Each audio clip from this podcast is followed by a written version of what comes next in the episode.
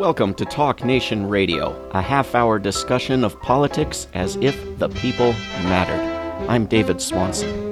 This week on Talk Nation Radio, it is my great pleasure to welcome back Marjorie Cohn. Marjorie Cohn is Professor Emerita at Thomas Jefferson School of Law in San Diego, former president of the National Lawyers Guild, Deputy Secretary General of the International Association of Democratic Lawyers, and, like myself, a member of the National Advisory Board of Veterans for Peace. She writes frequent columns about human rights, U.S. foreign policy, and the contradiction between the two. Her most recent book is Drones and Targeted Killing Legal, Moral, and Geopolitical Issues. Her website is marjoriecohn.com. Marjorie, welcome back to Talk Nation Radio. Thanks for having me, David. So, what has been happening with protests in the streets and militarized police, and where do where do courts of law come into it? Well, that's a tall order. Of course, the public lynching of George Floyd led to massive uprisings of anti racist, anti supremacy, anti police brutality, anti white supremacy, and anti police brutality protests all over the country, hundreds of thousands of people, and indeed all over the world. And many of those protests are still going on, even though the corporate media is not covering them. And one of the places where they continue on a nightly basis is Portland, Oregon. And so, in response um, to the protests in Portland and in other places, and I think perhaps more significantly uh, as part of a cynical strategy of Trump to be reelected, he has cobbled together a secret paramilitary force, not the, not the U.S. military that has a duty to obey lawful orders, a duty to disobey unlawful orders. These are people who are not trained to do crowd control. Um, they are from Customs and Border Protection, uh, who are used to roughing up and brutalizing in a racist manner immigrants, um, people from the Department of Homeland Security, and the U.S. Marshals and they have invaded the city of Portland. They are snatching people off the streets. They're not wearing uniforms, so unidentified federal officials in unmarked vehicles are snatching peaceful protesters off the streets, transporting them to unknown locations without informing them of why they're being arrested, later releasing them with no records of their arrest. And these uh, federal troops are lobbing chemical weapons and dangerous projectiles at protesters, journalists, and legal observers. Um, they don't want journalists recording what they're doing. They don't want legal observers from my organization, the National Lawyers Guild, witnessing what they're doing.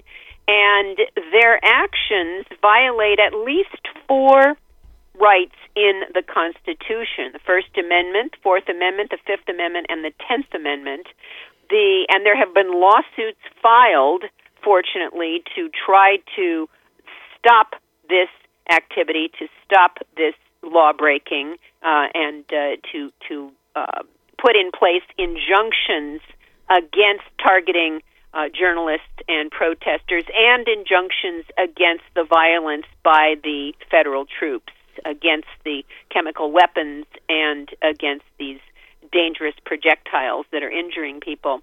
So the First Amendment protects the right to free speech and the right to freedom of the press.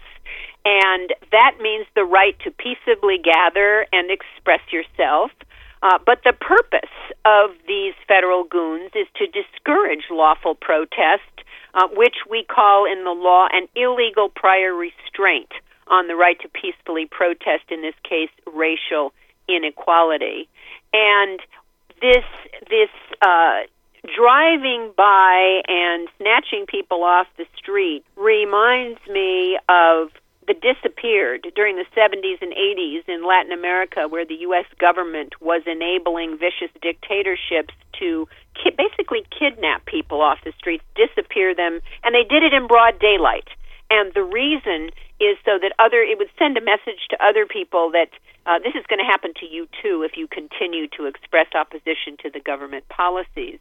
Um, one of the lawsuits filed in this case, um, or, or in in the Portland situation was filed by the Oregon Department of Justice against the Department of Homeland Security and the U.S. Marshals. And in that lawsuit, they say ordinarily a person exercising his right to walk through the streets of Portland who is confronted by anonymous men in military type fatigues and ordered into an unmarked van can reasonably assume that he's being kidnapped and is the victim of a crime. And kidnapping by militia or other malfeasance dressed in paramilitary gear would trigger the lawful right of self defense. And that's true. So, what they're saying is that if people are snatched off the streets in these in by people who are not identified, they're wearing camouflage. Um, they can defend themselves with force, with lethal force, and then um, they, you know all hell will break loose. Um, so the First Amendment is one of the violations that is alleged in these lawsuits.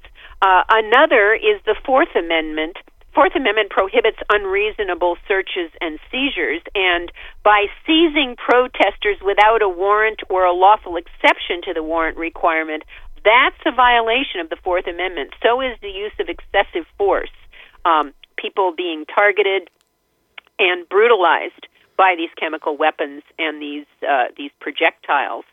Then there's the Fifth Amendment, prohibition against depriving a person of life, liberty, or property without due process of law. And so snatching people the way that uh, the plaintiff Mark Pettibone was snatched, who was accosted by armed men dressed in camouflage, removed from the street, forced into a van, driven through downtown to a building that was probably the Mark Hatfield U.S. Courthouse. He was put in a cell, read his Miranda rights, but was never told why he was arrested, not given a lawyer, and later released with no record of the arrest. And uh, so there was no due process. He was not given uh, the right to answer to, of course, there were non charges, uh, but he was denied due process. And then the Tenth Amendment uh, says that powers not de- delegated to the feds are reserved to the state. So not only has the mayor of Portland, who by the way got tear gassed last night when he was standing near the federal courthouse, um, he objected to these federal troops. So did the Oregon governor. Um, but uh, Trump is apparently using this executive order that he issued on June the 22nd to protect monuments and uh, statues. Um, and he says we have to go in and protect the federal property, and we have to uh, you know, we have to help enforce the law. Well, uh, federal forces are supposedly there to protect federal property, but that's a minuscule area of Portland. And in another lawsuit filed to filed on the 21st of July by the Western State Center Public Benefit Corporation, the Unitarian Church, and two Oregon state representatives. Um, they said that these abductions occurred outside the jurisdiction of federal law enforcement. The people abducted were not attacking federal property or personnel. Um, they weren't on federal property at the time they were abducted. They were walking home on city streets after having peacefully protested. So there's also the jurisdictional issue um, to to contend with as well. But Trump doesn't seem too concerned about the law. He consults people like John Yoo. Uh, that's that's the latest person he's consulting. John Yoo is that infamous torture lawyer from the Bush administration who wrote memos uh, justifying this program of massive torture and abuse of people in U.S. custody. And John Yoo wrote a piece in the National Review not too long ago, basically saying the president can violate the law, um, and it'll take a couple years to wend wend its way through the court, so it doesn't really matter. And now he is uh, he is uh, advising Trump, which is very very worrisome. It is indeed. Uh, I should note for listeners that we are recording this on July 23rd, so reference to last night would be July 22nd, 2020. Marjorie Cohn, I, I wish we could go on for hours because I now have about a million questions. Uh, one of them is do Customs and Border Patrol and Department of Homeland Security and U.S. Marshals employees not have to disobey illegal orders? Uh, you, you suggested that members of the U.S. military have to disobey illegal orders, but nobody else does? Well, the Uniform Code of Military Justice, which covers service members in the military, um, says that there's a duty to obey lawful orders, and those are orders that comply with the Constitution or other federal laws. But the Army Field Manual and the Nuremberg Principles say that there is a concomitant duty to disobey unlawful orders. And after Trump sent uh, his National Guard into Washington, D.C., and in fact, some of them used chemical weapons and dangerous projectiles against peaceful protesters to clear the way for Trump's cynical photo op in front of the church with the Bible. There was such a backlash, such an outcry by 89 former defense officials and uh, military leaders and congresspersons. Well, there were 89 military and defense officials, uh, but also congresspersons, and and uh, there was a general outcry, and so he withdrew those troops, saying, "Well, uh, I can send them back wherever, whenever I want." And the uh, what I figure, David, is that these uh, customs and border protection agents and uh, Homeland Security agents, U.S. Marshals, are more loyal to Trump and are less constrained by rules that military service members have to operate under. Um, otherwise, why wouldn't he send in his federal troops the way he did um, in, in in Washington D.C.? Um, now, what happens? I mean, this is the this is the doomsday scenario, but I I think it's not all that unlikely. What happens if uh, Trump loses the election, and uh, he's certainly very, very worried that he's going to lose the election, which is why he's staging this Nixon-like law and order campaign, uh, targeting cities with Democratic mayors, large populations of black and brown people, um, so that he can create chaos and then come in on his white horse and say, "Oh, we we uh, created law and order, we established law and order."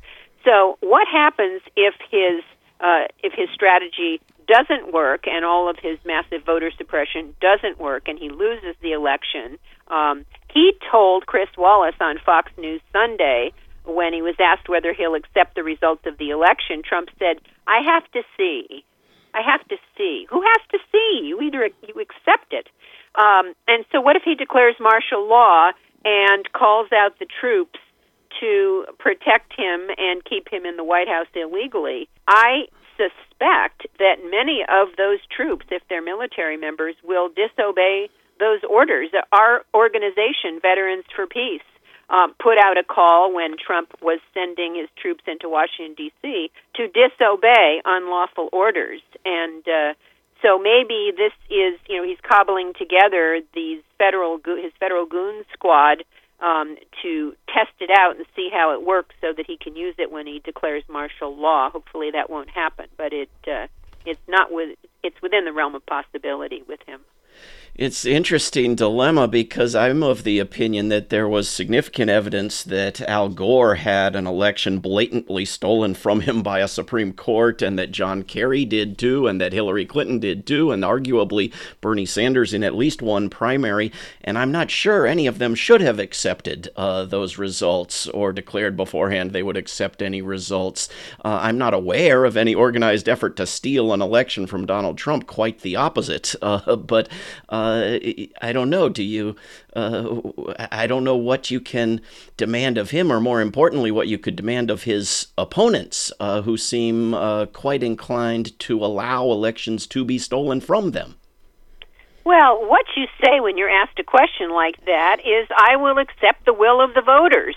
That's what you say. Sure. Um, and uh, you know that kind of covers it. But he's, you know, he's a reality TV show. I don't want to say a star because he was never really a star.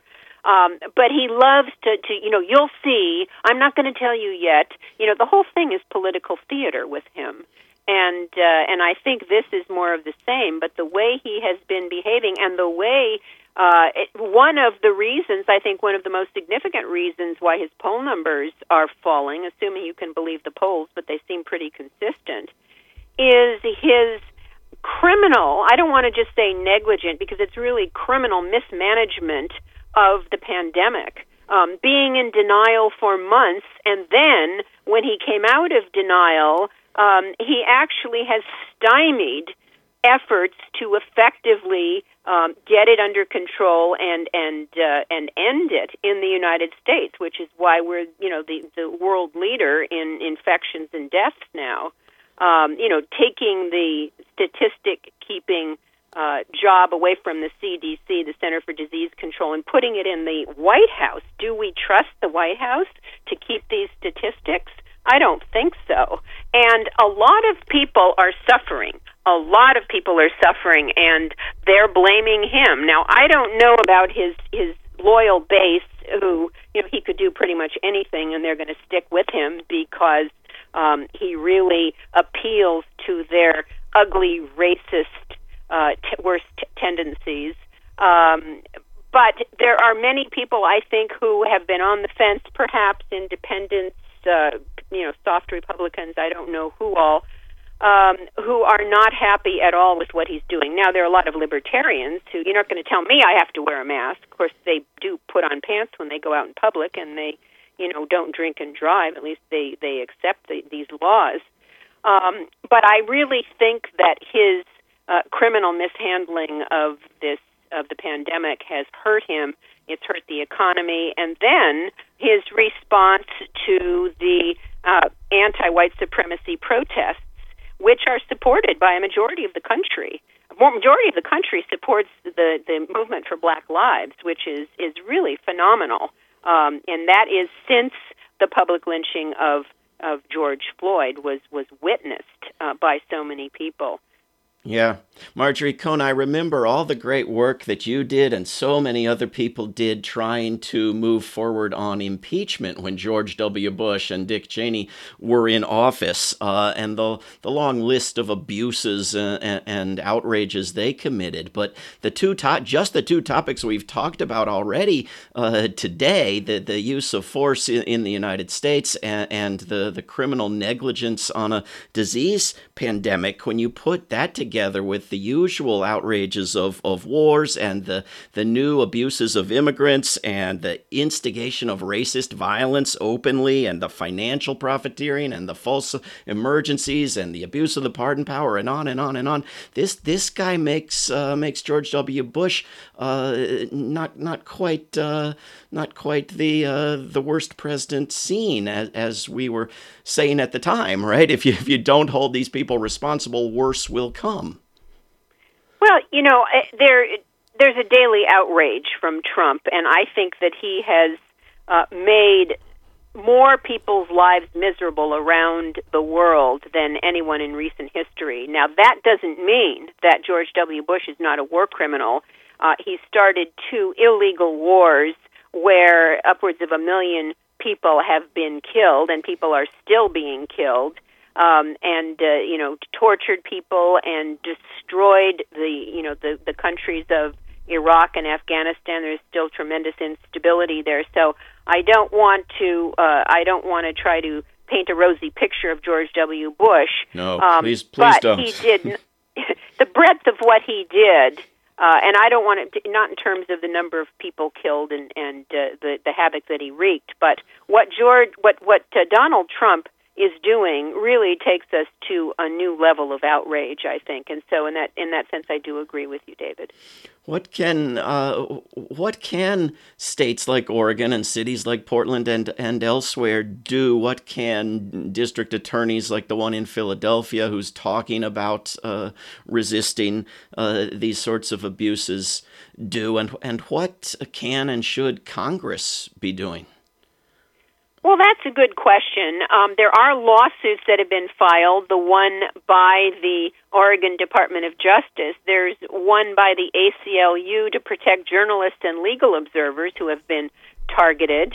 Um, and uh, there is one that was filed on, I guess I did talk about the one on the 21st of July. There's one that was filed on the 22nd of July by the ACLU suing Portland and federal law enforcement for targeting medics, medics who are are, are administering um, first aid, medical attention to, to protesters who have been injured, and the medics themselves are being targeted. Um, so there are these lawsuits that are being filed. Um, also, on July the 21st, the House of Representatives approved an amendment to the Insurrection Act. And let me just, uh, before I talk about the amendment, I'll tell you what the Insurrection Act is. Um, it's, it it uh, allows the president to deploy the military on U.S. soil Um, in some some instances, the most common is when the governor of a state asks the president for assistance to put down an insurrection against the government. Um, that was used in 1992 when California Governor Pete Wilson asked President George H.W. Bush to deploy federal troops to suppress the uprising after the officers who beat Rodney King were acquitted in their state trial. Um, and then there is a section that has been used, it was enacted after the Civil War to ensure that southern states enforced the federal rights of blacks. Um, it was used in 1962 and 1963 by President Kennedy to send federal troops to Alabama and Mississippi to enforce civil rights laws. And President Johnson used it in 1965 to protect civil rights demonstrators from police violence during the march from Selma to Montgomery. But there is a section, and I think that's the section, although Trump has not invoked it, I think he will. Uh, stay tuned. And that says when the president considers, so it's a subjective consideration on the part of Trump, when the president considers that unlawful obstructions, combinations, or assemblages or rebellion against the authority of the United States make it impracticable, that means impractical, to enforce the laws of the United States in any state by the ordinary course of judicial proceedings. And that is likely what he will rely on. So, what the House of Representatives did, and it was largely Democrats, one Republican joined them, um, was to approve an amendment to the Insurrection Act, which would require that the president consult with Congress before deploying federal troops to U.S. cities. And it compels the administration to certify to Congress with demonstrable evidence that local authorities are unable or unwilling to quell the violence, and it would forbid federal troops from conducting searches, seizures, arrests, or other similar activity unless otherwise expressly authorized by law. Now, will that pass the Republican controlled Senate? Probably not.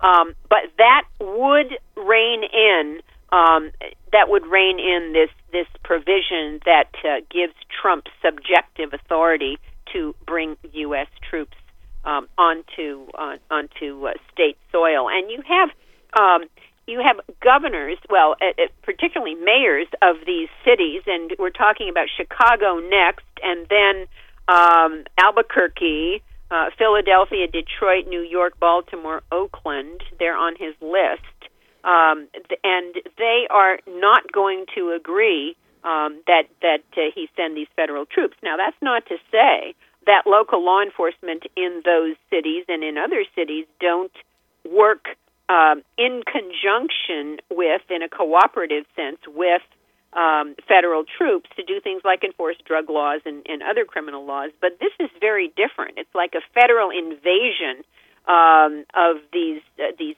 secret paramilitary, um, and uh, and and the mayors of these cities are just not having any part of it. The uh, the amendment that you refer to passed by the House in Congress seems like a good step. At the same time, it seems that the Congress is funding the military, funding the Department of Homeland Security, allowing the Pentagon to arm local police departments, not yet banning qualified immunity uh, for the police. Uh, it, it, seems that uh, that the Congress could be uh, doing a lot more. Uh, if there's, you know, buckets of money for the military on top of the military bill to come in the next uh, supposed response to the coronavirus crisis out of the Congress. Uh, it, it, seems like we have a long way to go. I agree. And you have Democrats as well as Republicans that uh, vote for the military budget, huge military budget. Uh, and and then at the same time, people in Congress say, "Oh, we don't have money for uh, for health care and education and infrastructure." Um, but there is a difference, I think, between Republicans and Democrats. And the Democrats have passed a number of bills, over 200 bills, that Mitch McConnell has uh, has sat on, um, and uh, and and you know, th- so this, for example, qualified immunity. There has been a bill proposed to abolish qualified immunity by by Democrats. Um, qualified immunity, by the way, um, lets police off scot free when they violate people's rights. So, um, for example, if a police officer uses excessive force, but the particular tactic or technique that he or she uses is not clearly established in case law as being prohibited, then that police officer can cite qualified immunity as a defense and say and get off free and Yeah. and uh, get get away with it. And this is something that has come up during the Black Lives Matter protests um, when uh, police brutality has been front and center in in uh, in the national discourse. And there is one Republican proposal to water down the qualified immunity defense, uh, but it it doesn't look like it's going anywhere either.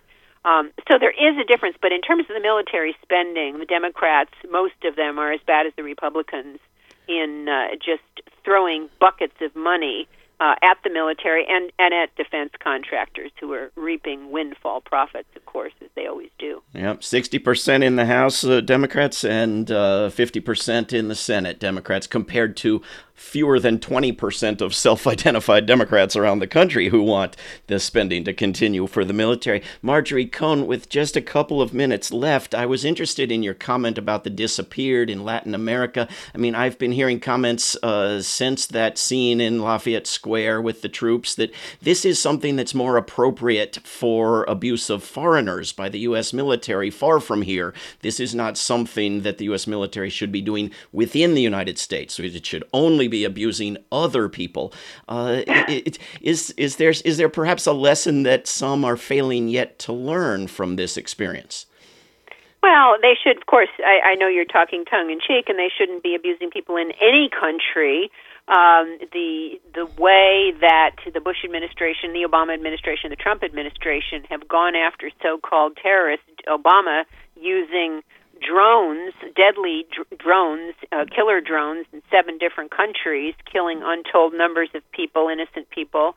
Um, is it's not okay to do it in other countries, but when it comes home, when the chickens come home to roost and it's done in our country, many people say, well, it's okay to do it, uh, you know, over there to those people, most of whom aren't white, by the way, um, but they can't do it here. And I think this is really opening people's eyes about the brutality of the system and uh, and the police, Yes. and leading to calls for calls to defund the police. Um, I- and uh, I, I really think that uh, these Black Lives Matter protests, um, and, and you know, not just black people in the streets. I mean, they're really uh, integrated with whites and and just you know people of all different racial backgrounds and ages. It's Um, it's, is, it's has changed things in a way that we're not going to go back to the way it was. I hope Um, that's I- right. I wish we could go on for hours and hours. The website is marjoriecohn.com. We've been speaking with Marjorie Cohn. Thank you very, very much for coming on Talk Nation Radio. Thank you so much for having me, David. This is Talk Nation Radio. I'm David Swanson. Take action at rootsaction.org. Help end war at worldbeyondwar.org. Read or listen to today's Peace Almanac entry at peacealmanac.org. All past shows can be heard at talknationradio.org. Talk Nation Radio is produced in Charlottesville, Virginia, and syndicated by Pacifica Network. If you are listening to a nonprofit station, please support that station. Talk Nation Radio is supported by contributors at davidswanson.org. There is no way to peace. Peace is the way. Until next time.